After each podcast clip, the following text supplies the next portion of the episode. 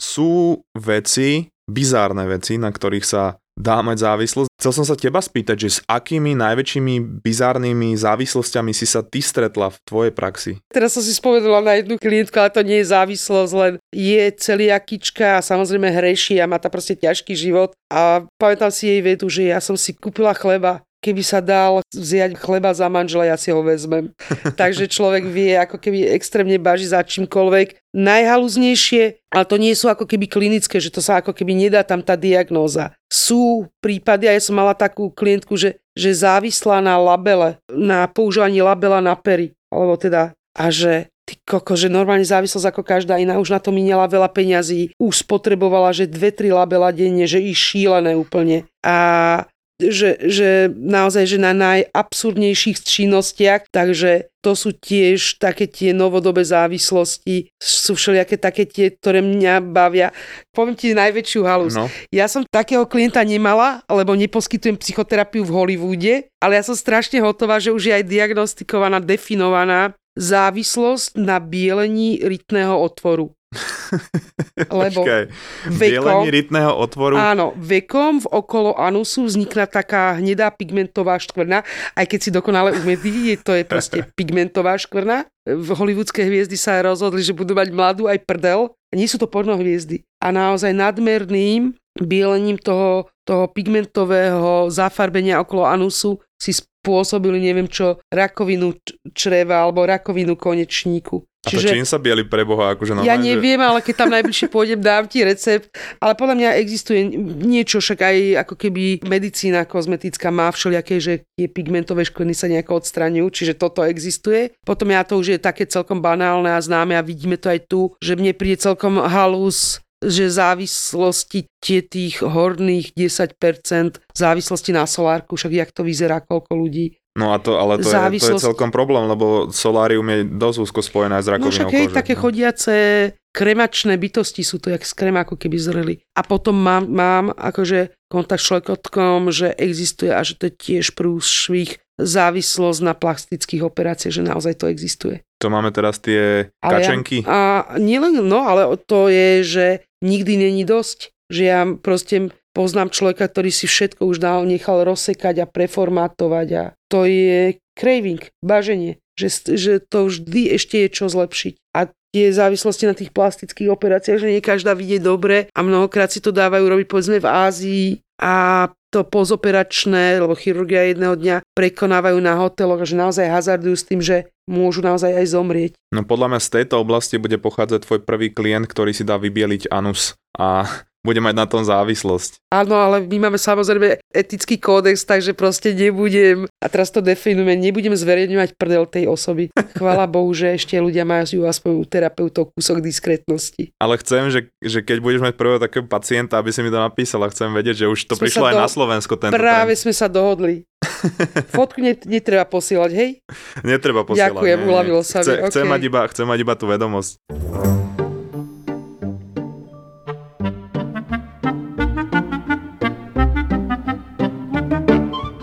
Teraz dáme, že urobíme si, že asociačný test, je to prvý prípad, ktorý ma napadol a to je príbeh našej klientky Ivetky, užívateľky drog a sex biznisovej osoby, ktorá je neuveriteľná kozmonautka v tom, že opakovanými pýchaniami si drog do dolnej časti nohy už má amputovanú od kolena nohu dole a ešte stále má sex biznis silových zákazníkov. Prečo do nohy? Kvôli tomu, že spôsoby aplikácie sa prispôsobujú tomu, čím sa živíš keď sa živíš pouličným sex biznisom, tak si nemáš, nemáš pichy na rukách, lebo to si zákazník môže všimnúť, takže si picháš dominantne buď do končatín, do nôh alebo do slabín. Čiže ona teraz nemá nohu a stále pokračuje v svojej kariére svoj... sex, sex biznisovej. Čo si vravím, že... Aj, aj drogovej? Aj drogovej. Čiže, a... čiže ani takáto vec jednoducho nie, nie je silnejšia než tá chuť dať si... A to je presne to, čo sa často hovorí, to, že človek musí zažiť svoje dno. Aj to je veľmi individuálne. Niekto sa zlákne prvých zdravotných komplikácií. Niekto sa zlákne, keď mu niekto blízky umrie. Niekto sa zlakne, keď deti mu väz odoberú. A nikto sa nezlakne ničoho. Aj v tomto sme individuálni. Čiže to úplné dno má každý nastavené Úplne inak. úplne inak. A úplne úprimne je, že to dno je vlastne depresívna rozlada. Keď je s tou vecou alebo činnosťou už tak zle, že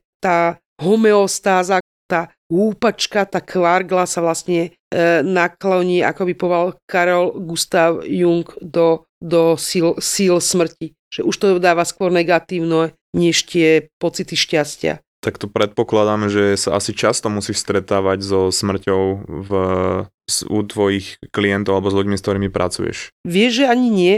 A že keď sa tak pýtam ľudí, ktorí užívajú drogy, tak vra- oni ti povedia, že to je úplne najlepšia vec umrieť na drogy. Že o mnoho horšie je s tým živoriť veľa, veľa rokov. Že potácať sa, vieš mať len jednu nohu a byť na ulici. Že to nie sú úplne že mňamky a že straší sa živo- smrťou pri téme závislosti a mali malo by sa strašiť tou absolútne zdevastovanou kvalitou života, s takým živorením. My žijeme tu v Bratislave v takej bubline, že my toto, o čom ty rozprávaš, úplne nevidíme a nie úplne sa s tým stretávame. Možno trošičku, keď ideme cez vlčie hrdlo, Áno. hej, a, a to proste 90% ľudí odv- odvraca hlavu od.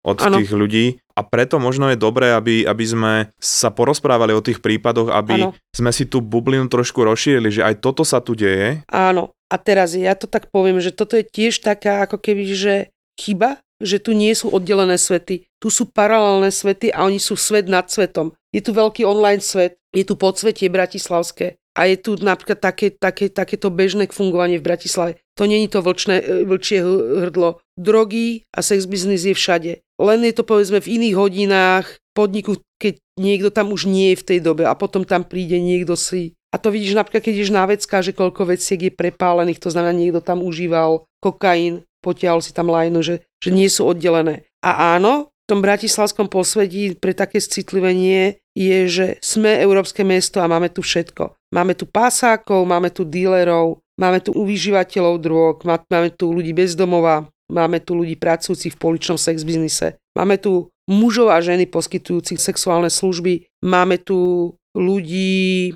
transrodových poskytujúcich sexuálne služby a bodka. Tak ako všade na svete. Lebo nie je dôvodu, aby to tu neexistovalo. Tam, kde je trh, tam je ponuka. A samozrejme ten svet našich e, klientov je, že oni sú všetko naraz. Vieš, že sú trochu aj páchatelia, trochu aj obete. Rozhodne vždycky v tých príbehoch ťahajú za kratší povraz a o tom je strašne veľa príhod čo všetko dokážu ako ukradnúť, že v tom sú majstri, ako sa nechajú oni oklamať niekým, kto má trošku viac rozumu, ako sú robia veľmi často biele kone, že odovzdajú občianske, na ktoré sa niečo robí. E, sú to tie naše dievčatá na tých výpadovkách, ktoré tam nie sú samé, ktoré tam majú zákazníkov. A to sú mnohokrát e, ctihodní muži zo strednej triedy, nie len zo Slovenska, ale aj spoza hraníc, Čiže to nie sú len akože kamionisti. Ne, nie, nie, to je, to je chimera. Že posky, príjemcovia sexuálnych služieb sú všelijakí. Všelijaké osoby. Nehľadiať, že napríklad ten sex biznis je tiež taká kaskáda. Že áno, že existuje tá úplná topka, ktorá sa volá eskortný servis, ale tam sa tie mladúčké dievčatá dlho neužijú, neuživia, lebo sa opotrebujú s prepáčením, lebo v tom sex biznise sú tie osoby, ktoré tie služby poskytujú, vnímané ako tovar. Čiže veľmi rýchlo prejdú do nejakej bytovej prostitúcie, to sú všelijaké tie masážne salóny a neviem čo a na bytoch naozaj poskytované sexuálne služby. A potom je, že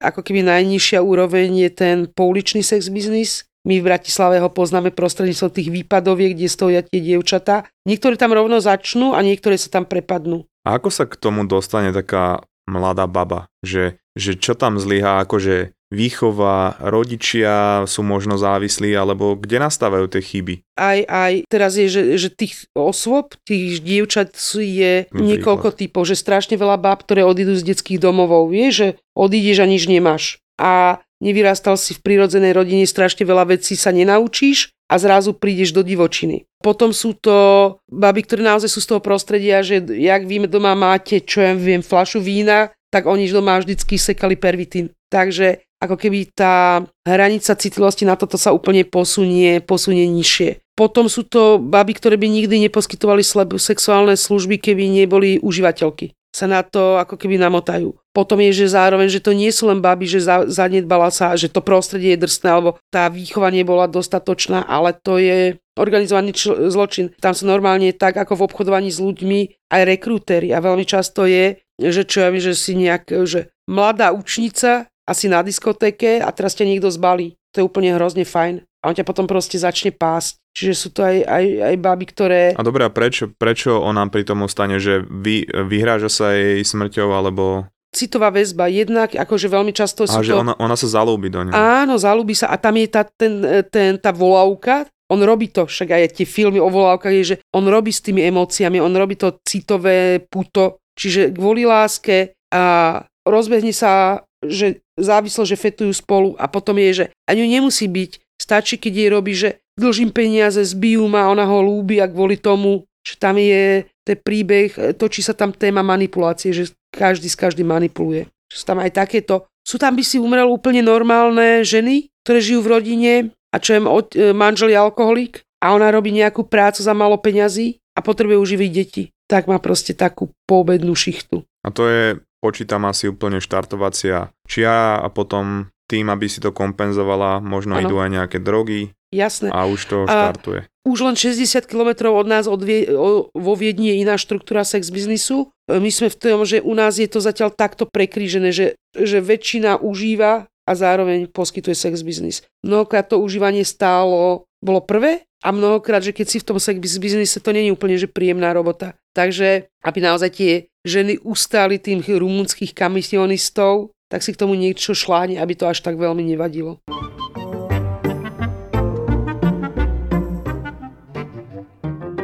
Pri riešení závislosti je treba poznať tri hlavné oblasti, ktoré ti môžu pomôcť závislosť vyriešiť alebo môžu fungovať ako dobrá prevencia. V prvom rade veľké množstvo závislosti vychádza z nejakej traumy. A preto ti chcem odporúčiť knihu Telo si pamätá od doktora Besela van der Kolka, ktorý je jeden z najväčších odborníkov na traumy a vysvetľuje, ako vznikajú vďaka modernej vede, ako sa dá pristupovať k ich liečbe. Jedna z najrevolučnejších kníh v oblasti traumy a je to taký dobrý začiatok, od ktorého sa môžeš odraziť. V druhom rade treba vedieť, čo závislosti môžu robiť telu a ako sa vie telo brániť. No a celý tento mechanizmus nášho imunitného systému, že čo to je a ako funguje, rozoberá Filip Demeter v knihe Imunita, ktorú keď človek prečíta, nielen, že bude inak pristupovať k závislostiam, ale celkovo to vie redefinovať vzťah k tvojmu telu. No a tretí aspekt je ten mentálny aspekt, kedy sa treba na svoj omily vedieť pozrieť pozitívnou optikou a vedieť prehodnotiť svoje vlastné presvedčenia na základe nových informácií, nových postupov a nežiť v zabehnutých kolajách. A na toto je presne perfektná kniha od Adama Granta, ešte si to premysli. Všetky knihy, ktoré som spomínal, patria do výberu knihy roka 2022 od našich parťakov z Martinusu. No a oni spravili výber toho najlepšieho, čo za rok 2022 vyšlo. Takže ak máš záujem si tie knihy pozrieť, tak odkazy budú v popise epizódy a v aplikácii Mamaragan. A ak chceš ďalšie tipy, hodíme aj odkaz na knihy roka od Martinusu, kde máš nejaké iné kategórie ako beletria, životopisy, knihy pre deti. No a máš to ako taký dobrý prehľad typov kníh na Vianoce.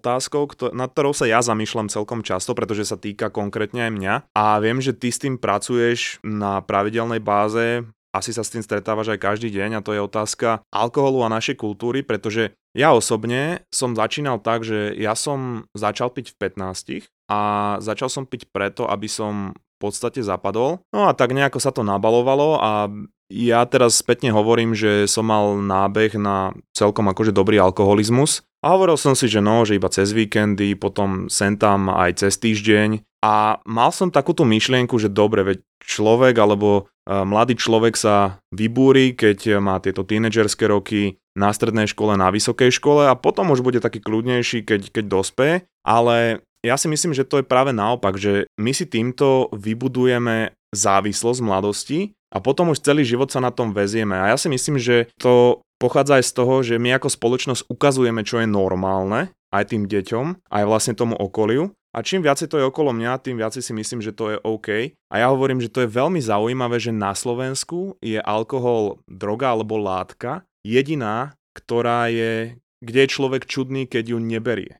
Čo nie je pri žiadnej inej droge na Slovensku a myslím, že ani vo svete. Tak som sa chcel spýtať, že ako to vnímáš ty s tou kultúrou, že do akej miery to možno zasahuje do tohoto a ako často sa ty s týmto stretávaš? Tak veľmi veľa múdrych vecí si povedal na úvod a je to tak, alkohol je tradičná droga na Slovensku. Dokonca ju máme zapletenú do základného náboženského rituálu, ale nechcem obviniť omšové víno, že môže na, za počet závislých na Slovensku. Tá spoločenská tolerancia zniží tú citlivosť na rizikovosť tej látky, že proste aj je to úplne normálne piť, treba si to ustrážiť, tu na už je to úskalie, lebo to nie je úplne v moci človeka, to len ilúzia, že ja si niečo ustrážim, lebo tam je veľmi veľa vecí, čo bežia súčasne, nejaká ako keby aj neurologická výbava toho človeka, aj to, ako sa ten mozog rýchlo, hnusne učí a naučí sa, že existuje chemická skratka a naozaj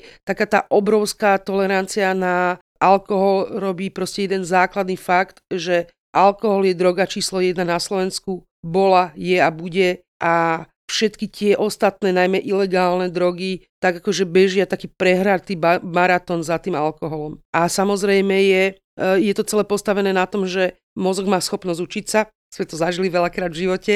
Plasticita je tam veľmi Áno, veľká. áno.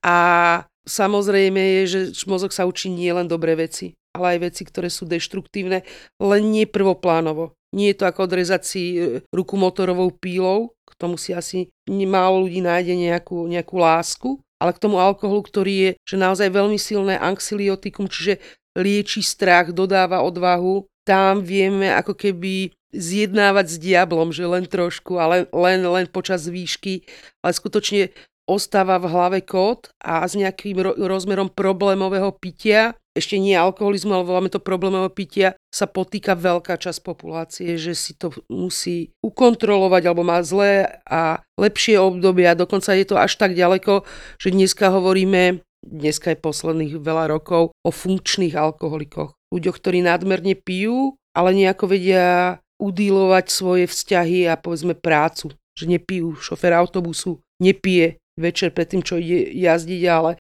všetky tie ostatné e, časti dňa alebo týždňa je proste pod vplyvom alkoholu v podstate non-stop. Tá hranica, ako keby, že kde je kontakt s alkoholom úplne OK, je, že samozrejme ja reprezentujem organizáciu, ktorá robí harm reduction, čiže znižovanie rizik, čiže my nie sme takí fokusovaný na nulovú toleranciu alkoholu, že asi kontakt s alkoholom v tejto spoločnosti nezmizne, ale dôležité je, čo ja viem, ešte odbočím, že psychiatria má nejaké jasné merítka, že v poriadku je, že 2 deci vína denne sú všelijaké také tabulky, jedno pivo alebo jeden frťanček. A, ale asi je, že keď o mnoho viac okolie, než ty samotný, lebo človek pod, v nejakom procese, v podvplyvom, nemá, nie pod vplyvom alkoholu, ale v rozbehu nejakého pitia niekde stratí seba kontrolu, nemá ten feedback. Ale je to takéto, že, že keď sa už prestanáva to byť v poriadku, ak mi to už niečo kazí. Ak mi to skazí robotu, vzťah,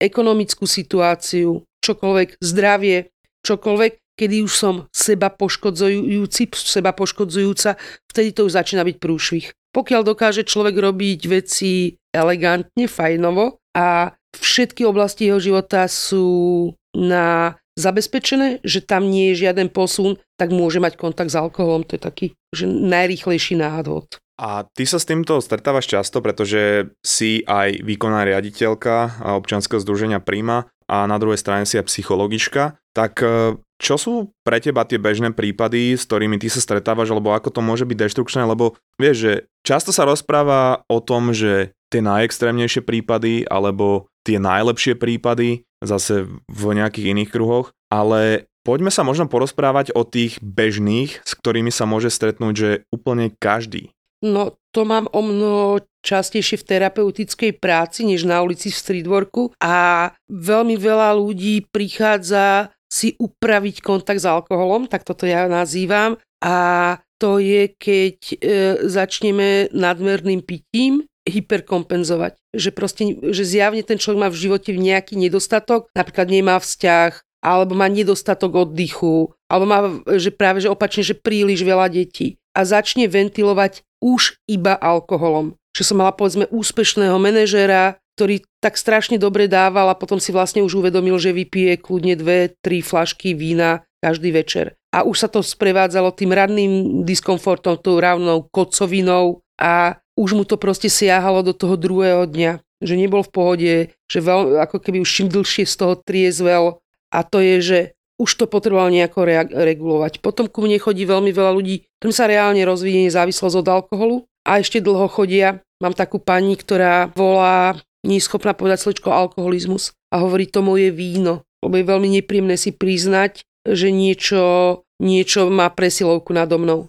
A potom chodia ľudia, ktorí sú, buď chcú udržať abstinenciu, abstinujúci alkoholici a cítia, že toto je záťaž, alebo chodia ku mne ľudia po recidíve. Lebo stane sa však z alko- alkoholizmus alebo akákoľvek iná závislosť je chronické psychiatrické ochorenie. A tiac nechtiac, proste tie recidívy k tomu patria. Ja som ten človek, že, ktorý im tvrdí, že treba ísť ďalej, s recidívou treba pracovať. Za tým, prečo človek zrecidivuje alebo nadmerne pije, stojí niečo, čo sa oplatí vyriešiť lebo to upraví ten vzťah s tou látkou. Ja som počul také, takú peknú metaforu alebo prirovnanie uh, od jedného vedcov zo Stanfordu, že tí ľudia, ktorí abstinujú od alkoholu, a to je jedno, či to je 10, 20, 30 rokov, že oni si na začiatku možno myslia, že ten alkohol je ako keby nejaká priepasť a že oni od tej priepasti idú ďaleko, ďaleko, ďaleko, ale potom, keď prvýkrát e, sa vrátia do alkoholizmu, tak zistia, že to nie je priepasť a oni idú od nej, ale oni idú vedľa nej. A, a to je jedno, či je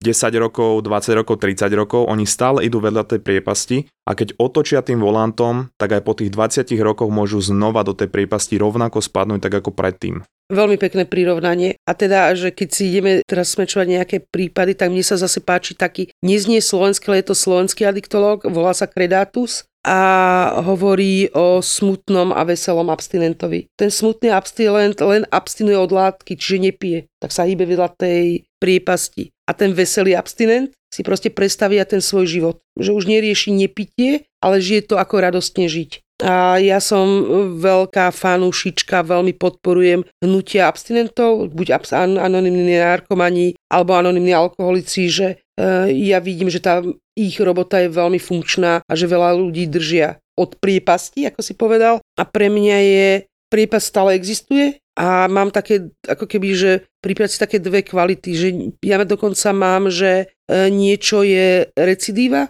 a niečo je pošmiknutie a že keď sa ten človek chytí v tom pošmiknutí, to znamená jednorázovo sa napil, lebo neviem čo. Tri dni, mám teraz takú celkom veselý prípad v úvodzovkách, takú klientku, ktorá super ženská, prešla liečením, abstinovala a zomrela jej kamarátka z liečebne a oslavila to alkoholom. Dosť absurdné. Oslavila v úvodzovkách, uh-huh. no.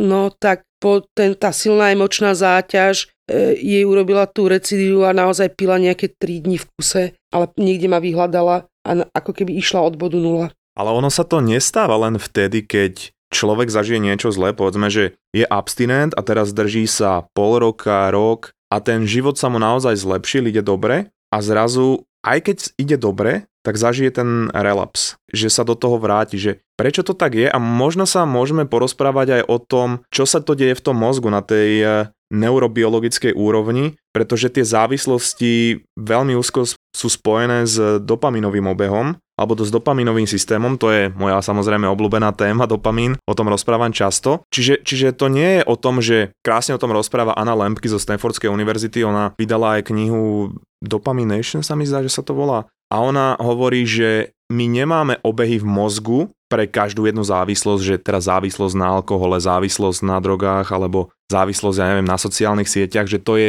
proste ten rovnaký obeh, akurát sa to u každého prejavuje v nejakej inej oblasti. Takto, keď rozložím to, čo si sa ma pýtal, tak samozrejme je, že tie úvodné fázy abstinencie to je skutočne začiatok a tam môže dôjsť z relapsu, že keď niekto sa má rok lepšie, to je naozaj ešte len prídu skúšky takého toho, tej chute. Áno, to s tým neurologickým alebo endokrinologickým systémom si popísal dokonalo, že ten dopamín e, tam funguje a proste tie látky alebo obsadzujú tie receptory. A ten craving tam ostane navždy. To sa, je to ťažká. To, to, že potom túžim, hej? Áno, že, alebo je to taká asociácia, keď by som si chcela oddychnúť, alebo keby som sa chcela presetnúť, alebo keby som si chcela uľaviť, to ten mozog si pamätá vždy a ten, tá nejaká miera baženia, cravingu potom ostáva. Preto je to chronická, chronická choroba, že vlastne tam ako keby to už nikdy sa nevypne, ale človek vedomo a cieľane, to nie, nie je nejaký mimovôľový proces, ako keby bočí od toho a hľadá, niekde samozrejme aj ten mozog sa vie revitalizovať, niekde sa to samozrejme ako keby dopamínovo opäť rozbehne. Čo je s tým tvojim obľúbeným dopamínom na tom zaujímavé a tiež je to ako keby podriadené, podriadené nejakým výskumom, že ten mozog si vlastne v prvý rok abstinencie ten dopamín nedokáže tvoriť. Tak je veľmi ťažké pracovať s ľuďmi, ktorí majú závislosť, prestanú brať drogy a teraz tým hovorí, že už je dobré a teraz budete žiť šťastný život, lebo oni majú taký šedý život že tam sa naozaj veľmi veľa vecí musí v tom mozgu reštartovať, tak toto povieme obrazne, aby človek začal cítiť pohodu. Ak e, ja som tomu správne pochopil, tak vlastne čo tá závislosť e, v kombinácii s tým dopaminovým systémom robí je, že ona zúžuje ako keby veci, ktoré nám dokážu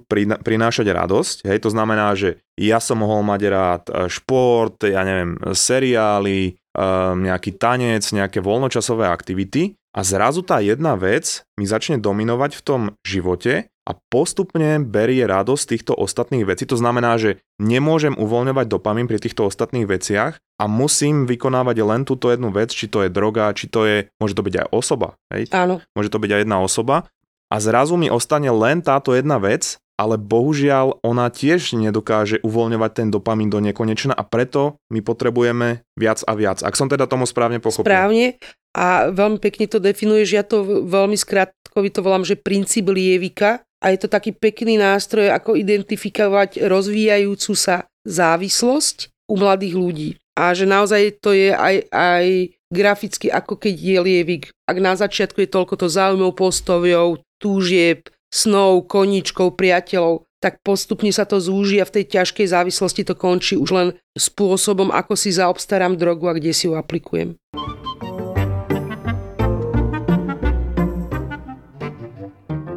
Ja keď som začal piť, tak e, ja som, to bolo v 15 rokoch. Ja som dovtedy bol skôr taký, že Hrával som videohry, skôr taký, že nechodil som veľmi do spoločnosti. Dalo by sa povedať, že taký uzatvorenejší. Mm, Nie mm. úplne, že som zapadol do kolektívu. Nechcem povedať, že som bol nejaký akože outsider. Ale nebol si taký spoločenský. Nie, nevedel som úplne, ako sa začleniť, lebo v mojej hlave sa to vtedy rozdielovalo na tých, čo sú akože cool, tí, čo chodia von a chodia sa zabávať a tí, čo proste sú len... Ja neviem, áno, ako doma za počítačom a tak. A potom bratranec mal 18 rokov a povedal, že, že ideme na oslavu, ideme, ideme von. A to bolo pre mňa, že prvýkrát som mal ísť von a samozrejme v tých 15 rokoch ja som chcel medzi tých cool chalanov a do toho kolektívu patriť, tak e, on samozrejme nakúpil flaše, on mal 18 rokov, tam proste boli ľudia, ktorí mali 18.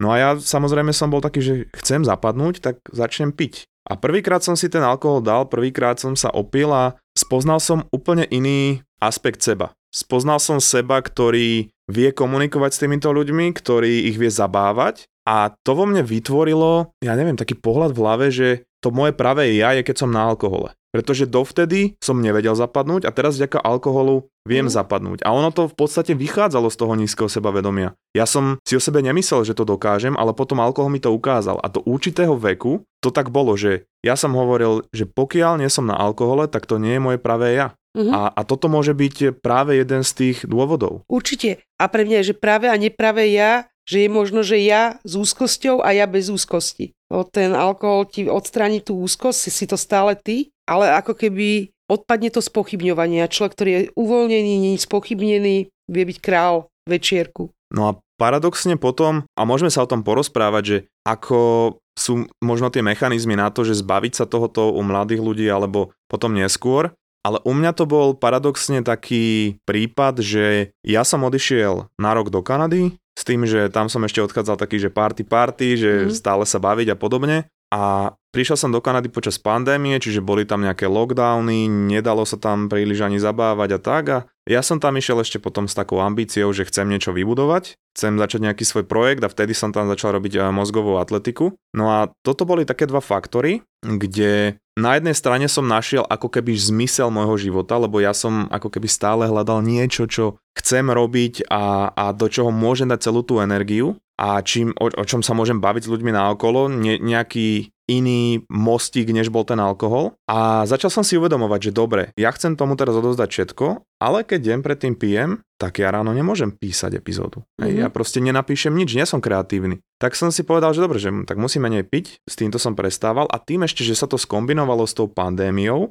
tak ani nebolo toľko príležitostí. A ja som si potom po nejakom pol roku uvedomil, že skoro vôbec nepijem a že to ani úplne nepotrebujem. A do toho prišla ešte jedna skúsenosť a to bola jediná skúsenosť v živote, čo som mal psychedelikami, veľmi pozitívna, ktorá mi úplne zmenila pohľad na či už e, závislosti, či už na môj život celkovo, o tom sa môžeme porozprávať neskôr. Ale častokrát si všímam, že ľudia robia alebo vyhľadávajú závislosti, pretože nemajú možno taký ten zmysel alebo niečo, do čoho smerovať tú energiu. To je zase, že jeden samostatný prístup psychoterapii Erich Fromm a, a teda dominantne v prístupe Frankl hovorí, že to, čo nás lieči, je zmysel života, ak si ho nájdeme. Victor, a samozrejme, Victor Frankl? Frankl, hej. Áno, áno. Egoterapia, terapia zmyslu života. Uh-huh. A on robil ten výskum na ľuďoch, ktorí prežili a rozprával sa s pozostalými, ktorí neprežili koncentračný tábor. No on sám v podstate bol v koncentračnom áno, tábore. Áno, ale urobil, urobil aj v 50 rokoch, že hrozne fair výskum. Ono sa to nazýva logoterapia. Áno, nie? áno, áno, tak hej, hej. A zistil, že aj tých ťažkých podmienkach prežili tí, ktorí mali zmysel, akýkoľvek cieľ. Hodzaj pomstiť sa, alebo doštudovať medicínu, alebo vrátiť sa k trom deťom. A toto je naozaj to, čo pomáha a na čom sú postavené všetky terapeutické prístupy liečiace povedzme závislosti alebo riešiace. A to je, že normálne keď poviem napríklad alkohol, že to je naozaj ako tekutina, že to, to toho človeka tak rozmixuje v tej prítomnosti, tak rozmnelní. A človek ako keby žije tým dneškom a naozaj človek s cieľom vlastne opúšťa ten alkohol, lebo ho drží za nohu, nepúšťa ho vlastne budovať tú budúcnosť. To je absolútne funkčné. To sa všetko robí v tých resocializáciách, že tým ľuďom sa vlastne pomáha nájsť ten zmysel. Čiže toto je jeden z krokov, že ako keby oni si musia nájsť nejakú...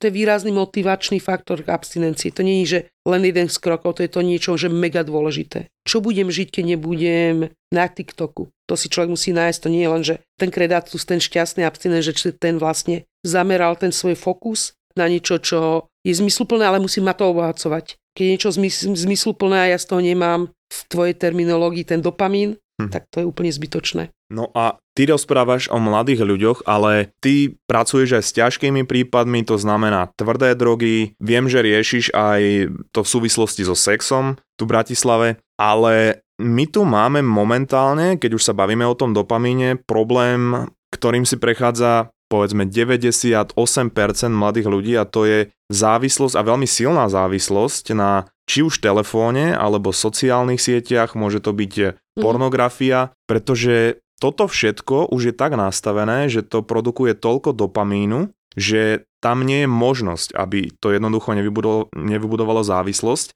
a tie firmy to tak nastavujú. Keď sa pozrieme na Facebook, Instagram, keď sa pozrieme na TikTok, ono to je nastavené tak, aby to neustále produkovalo dopamín, pretože uvoľňovanie dopamínu podnecuje niečo nové. Hej? A keď tam mám každých 15 sekúnd nové video, tak samozrejme, že ten dopamín mm. sa stále uvoľňuje a im ide iba o to, aby ten človek bol čo najdlhšie na tej platforme. Ale vo výsledku, čo to spôsobuje, je, že tí mladí ľudia, oni strávia preto obrazovkou 6, 8 a niekedy až 10 hodín denne. To sú jednoducho relevantné dáta, ktoré my momentálne máme a to je ten istý proces. Jednoducho človek, ktorý dlhodobo sa takto stimuluje dopamínom. Hej, tomu sa hovorí, že super stimulus, pretože počas našej evolúcie sme nenarazili na nič, čo by dokázalo uvoľniť tak obrovské množstvo dopamínu za tak krátky čas a to je napríklad aj to porno, aj tie sociálne siete alebo v niektorých prípadoch aj videohry. A keď to robí dlhodobo, tak tá základná hladina dopamínu v tele sa znižuje a potom sú to deti, ktoré majú problém sa sústrediť. Určite je extrémne množstvo detí, ktoré bolo diagnostikovaných z ADHD, ale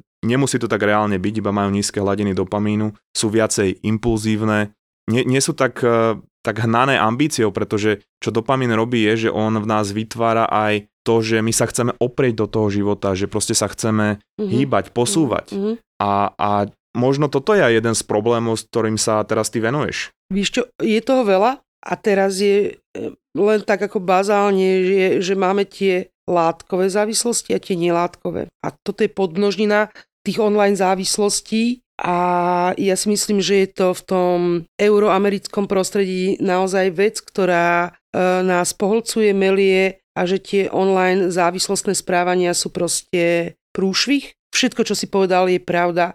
Ja len poviem, že dopamín je vlastne najstarší hormón v tele a on vlastne kedysi stimuloval všetko, čo je provitálne, čo podporuje život. Všetko to, čo ťa má hnať dopredu, presne ako si povedal, alebo čo ti umožňuje prežiť. A áno, tieto ako keby nové online prostredia, ale kedysi dávno to už bolo aj s hracími a automatmi, e, majú výborných vývojárov a robia so všetkými informáciami z psychológie, neurológie, a, takže je to celé nastavené a dokonca je už podpísané v odbornom svet, v odbornej literatúre, v odbornom svete sa hovorí, že dokonca odpojenie od týchto technológií robí tým ľuďom tak hlbokú depresiu, že na chvíľu až stratia existenciu, ako by zomreli, ako by neboli. Čiže tu je veľká práca, eh, ja si myslím, pre veľmi veľa expertov, aby sme si budovali zdravší vzťah online prostrediu, aby sme pomáhali tým, čo sú už ponorení a aby tie eh, detská, lebo bez toho online prostredia už nikdy nebudeme existovať. Ale je to nový svet, pre ľudstvo je to nový svet a my sa v ňom vlastne ešte nevieme vyhýbať.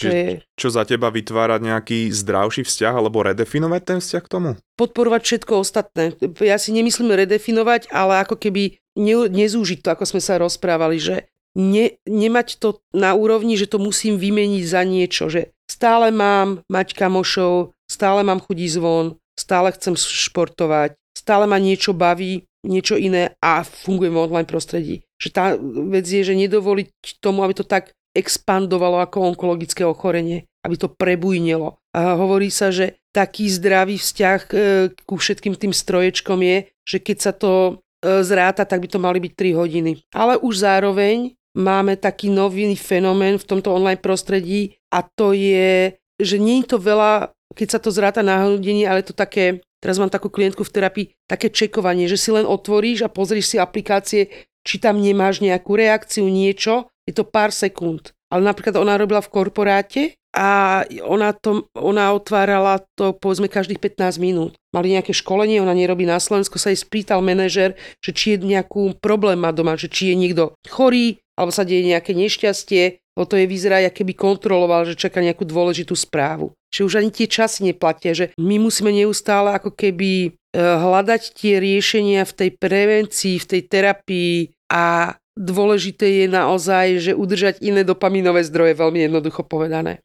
Raz, keď vypnú energiu, tak nám vlastne odíde šťastie, nie? A ty sa s tým teraz stretávaš už častejšie, že riešiš že takéto závislosti s tými, že máš takých klientov? Uh, áno, ale že posledných 15 rokov to není teraz. Uh-huh. To možno len to ako keby post-covidové obdobie na to poukázalo a on to tu fungovalo. Ja si pamätám, že snaď bez pred 20 rokmi som mala prvú klientku, ktorá bola závislá od mobilného telefonovania. Telefonovaní cez mobil bola športovkyňa, zažila úraz, musela, vypadla vlastne zo všetkých aktivít, ktoré milovala. Nejako sa trošku pomotalo jej niečo so vzťahmi a ona naozaj 8 až 10 hodín denne pretelefonovala. Mala v tom ten systém, že veď, aby to proste ľudia ne, nedemaskovali, tak mala rozdelené a proste ten kámoš myslel, že tak ona len so mňou dneska volá hodinu. Len ona to mala tak podelené a normálne sa dostala, že, že do krížku s úžerníkmi, lebo proste také, vtedy sa viac platilo za kredit, že neuveriteľné, že tisícky pretelefonovala. A čo sú také extrémy, s ktorými sa stretávaš dnes, čo sa týka týchto závislostí? Najväčšie extrémy je, keď človek prestane v nejakej chvíli odlišovať online prostredie od reality a žije ho ako, ako úplne vierohodné. Ja som zažila, že som prevádzala e, ženu, ktorá mala proste nejaký, že frajer jej bol neverný, nejaká kamoška, ktorá bola tiež psychologička, jej radila. A takto sme sa rozprávali a po nejakej hodinke zišlo, že ona ich vlastne nikoho nepozná, že to sú len niky. Že ona proste nevedela, že či tá pani, čo s ňou komunikuje, je naozaj psychologička. Ona naozaj nikdy nestretla toho človeka, ale mala s ním rozkleslený celý príbeh a ona vlastne niekde len zistila, že on si pravdepodobne ešte píše s nejakými inými a žila to naozaj ako úplne fungujúci vzťah, keď naozaj niekto s niekým dokonca až býva a tému je neverný. Čiže takéto zostretie rozdielov, čo je také vlastne derealizačné, že ten človek už nevie rozlišovať realitu od nejakých virtuálnych premenných. Tak to som zažila. A veľmi často sú to na, najmä tie cyberbullying, také tie násilné veci v online prostredí. Niekedy sa smejem zase v úvodzovkách, keď riešim tému domáceho násilia, lebo to, keď sa ako keby začnú nemať radi IT s ITčkou, tak to je úplne čisté scifičko, čo si všetko dokážu robiť, ako sa dokážu navzájom nabúravať od do účtov, ako sa vedia cez GPSky sledovať, to je, to fakt mám pocit, že pozerám, že veľmi kvalitný americký film. Toto je veľmi zaujímavé, čo hovoríš, lebo náš mozog asi úplne nevie, ako si s týmto poradiť, pretože zase ja sa vrátim k tomu, že on sa počas evolúcie s takýmto niečím proste nikdy nestretol a on nechápe to, že jednoducho ja teraz môžem si s niekým písať, ja toho človeka nevidím, to znamená, že komunikujem s ním, mám komunikáciu, nemám tam tú tvár, ja ho mám nejako vo svojej hlave vymodelovaného, ale ono to môže byť úplne iný človek a aj takýto človek mi môže spôsobiť nejaké, nejaké takéto zranenie a to už sú úplné extrémy.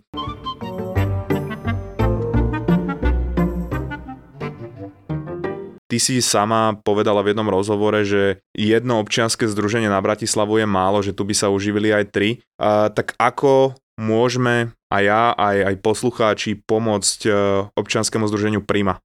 Dneska už sme tak kultivovaní, že sme v tom online prostredí, sme hovorili o tých závislostiach, takže máme našu aj webovú, aj, aj facebookovú, aj instagramové profily a stránku a je tam absolútne jednoznačný a transparentný spôsob, ako sa dá prispieť Niekedy vyhlasujeme nejaké kampane, ktorým sa dá aj pridať dokonca, lebo robíme sa samozrejme, že nie všetko musí byť peňažné robiť. Teraz sme skončili kampaň zber zimných búnd, lebo sa chystáme na to studené obdobie a zistili sme, že máme spacáky, ale že naši klienti potrebujú mať trošku teplejšie bundy. Takže všelijaké veci a všetko je sledovateľné a nájdete nás presne tak, ako by ste tušili, že nás nájdete. Takže keď si dáte, že občianske združenie príjma, tak vybehnú všetky tie typy profilov. Dáme do popisu epizódy, ja prispiejem po tom, čo som si dnes vypočul už dnes a dúfam, že prispieš aj ty. Ja viem, že pracujete aj s tým, že pomáhate im sa z toho dostať, alebo pomáhate im to robiť bezpečne. A teraz e, sa čím ďalej tým viac skloňuje liečba aj halucinogénmi, alebo ano. psilocybin, alebo LSDčko. Ano. Stretávaš sa aj s týmto? Pozeráš sa na tie výskumy, že, Pozerám, že, ale to že je ako liečba, to liečba vyzerá? iných ochorení, než je závislosť. Týmito už sú aj klinické štúdie na Slovensku, sa liečia depresie alebo depresívne rozlady, liečia sa tým úzkosti a panické ataky, iné druhy ochorení. Čiže nie je to úplne ešte... Nie je to klin klinom, nie je to, že uh-huh. závislosť od heroínu si vyliečíš používaním psychedelik. To je na iné. A na tie iné ochorenia, že ja som v tomto bola veľmi skeptická, sa priznám, ale ako keby vidím tie výsledky, že, si, že je to funkčné. Samozrejme pri práci, teraz akože veľmi sa mi páči, ako to majú nastavené pri liečbe depresí, že je tam vstupný rozhovor s psychológom, je tam ako keby sprevádzanie počas tej aplikácie, a je tam potom to výstupné to pomôcť spracovať, keby to napríklad, lebo vlastne tam je vždycky pri týchto terapiách to riziko, že to chytí nejaký zlý dojazd. Ten človek sa cíti diskomfortne a to treba osloviť a nejako spracovať. Tak ono určite nie je vhodné, aby to robil niekto v nekontrolovanom prostredí a pri tých psychedelikách je to dvojsečná zbraň, že na to treba človek musí byť aj psychicky pripravený. A ja som od teda neurobiológa počul taký dobrý pohľad na to, že v čom to najviac môže pomôcť je to, že tie psychedelika spôsobia, že človek sa na svoj život pozrie z takého uhlu pohľadu, z ktorého nikdy nevidel. Čiže to znamená, že či už to je závislosť na alkohol alebo na niečom inom, že on vidí, že tam je aj nejaká alternatíva, lebo v tom, v tej závislosti mm. on ju nevidí. On tam nevidí to slnko za tými mrakmi, ale toto mu v tom môže pomôcť, ale niekedy to zase, keď človek na to nie je pripravený, môže uškodiť. Mm. Ja, som, ja som ti spomínal, že ja som mal jeden zážitok a to bolo vyslovene v kontrolovanom prostredí s ľuďmi, ktorými som veril, človek, ktorý si tým prešiel a ja som teda si to nešiel dávať, pretože je zábava alebo tak, ale chcel som, chcel som to skúsiť. vedel som, že to môže byť transformatívny zážitok. Mal som predtým obrovský rešpekt a naozaj to spôsobilo to, že sa mi ako keby rozplynulo ego. A bez toho ega som sa začal pozerať na tie časti môjho života, mm, kedy mm. Prečo som začal piť, na nejaké moje toxické vzťahy, prečo sú toxické. A zistil som, že vo všetkých tých veciach, kde som mal nejaký problém, som bol ten problém ja a nie je to okolie. Ja som išiel do Kanady s tým, že dobre, však možno tam prestanem piť, mám toxické okolie, zistil som, že nebolo toxické okolie, že ja som bol ten problém. Zo vzťahu s niektorými blízkymi som zistil, že, že prečo on sa musí chovať ako kretén, ale zistil som, že ja som bol ten kretén. A takéto veci mi to pomohlo si uvedomiť, ale to nebolo, že hneď vtedy som si to uvedomil, to išlo postupne niekoľko týždňov. To je to, že, že na psychedelikách sa nedá byť závislý, lebo ja po tej skúsenosti som si povedal, že, že ja si teraz neviem predstaviť, že by som si to dal najbližších niekoľko rokov, pretože to človek musí jednoducho spracovať a myslím si, myslím si, že to má nejakú budúcnosť, ale že to nie je asi úplne pre každého. Áno a je to, že presne preto to musí byť ako keby, že asi to treba aj otvoriť v psychiatrii, aby to bolo konzultované alebo riadené profikmi, lebo samozrejme mozog rozpitého alkoholika, kde sú tie receptory už obsadené tými bázami alkoholu trošku inak bude fungovať s týmito psychadelejkami, než niekto, kto povedzme má iba dominantne úzkosť alebo iba chce transformatívny zážitok. A pre mňa je, že, že je, to, je to nejaký ďalší prístup v liečbe, čo je hrozne fér, že ľudia majú právo na výber a môžu si vybrať, čomu viac veria. A ako keby to je úplne osobitá téma od témy závislosti, kde to je, že už v tých základných teóriách, že máme trošku niečo, že using, misusing, abusing. To znamená, že niečo je využívanie pre liečebné účely, niečo je zneužívanie a niečo je závislosť. A tam tie tri podoby toho človeka sú úplne diferenciálne iné.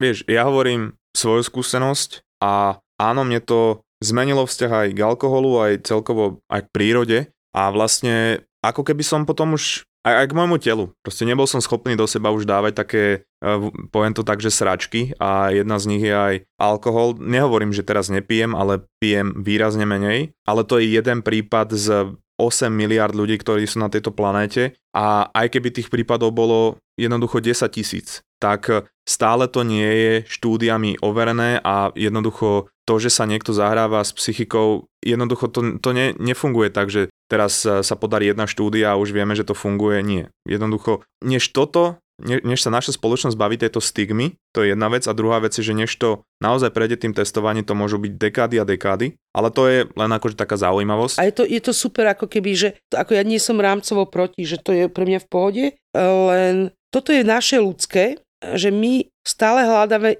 univerzálne modely. Univerzálne modely nefungujú. A keď niekde nefungujú, tak predovšetkým v psychológii že to, čo liečia, pomáha jednému, pre iného nič, to, čo jednému šlape, druhému nešlape, že, že možno tam je, že keď sa pýta, že čo s tými, že asi že neustále veci konzultovať, keď sme rodičia, detská, učitelia. Že na to nás tu máte, nás odborníkov, že spýtajte sa nás. My vám viac pomôžeme sa približiť k tomu, čo je pre vás liečivé. A áno, viem si predstaviť, že by som teraz beží z štúdia nejakú depresívnu klientku odporúčala do psychedelického treatmentu. Lebo viem, že nemá, a teraz to už, to už by sme robili, že, že ve, veľkú diagnostiku a to znamená, že nemá žiadne psychotické prejavy, ustojí to, je niekde tá osobnosť ako keby schopná to spracovať provitálne teda.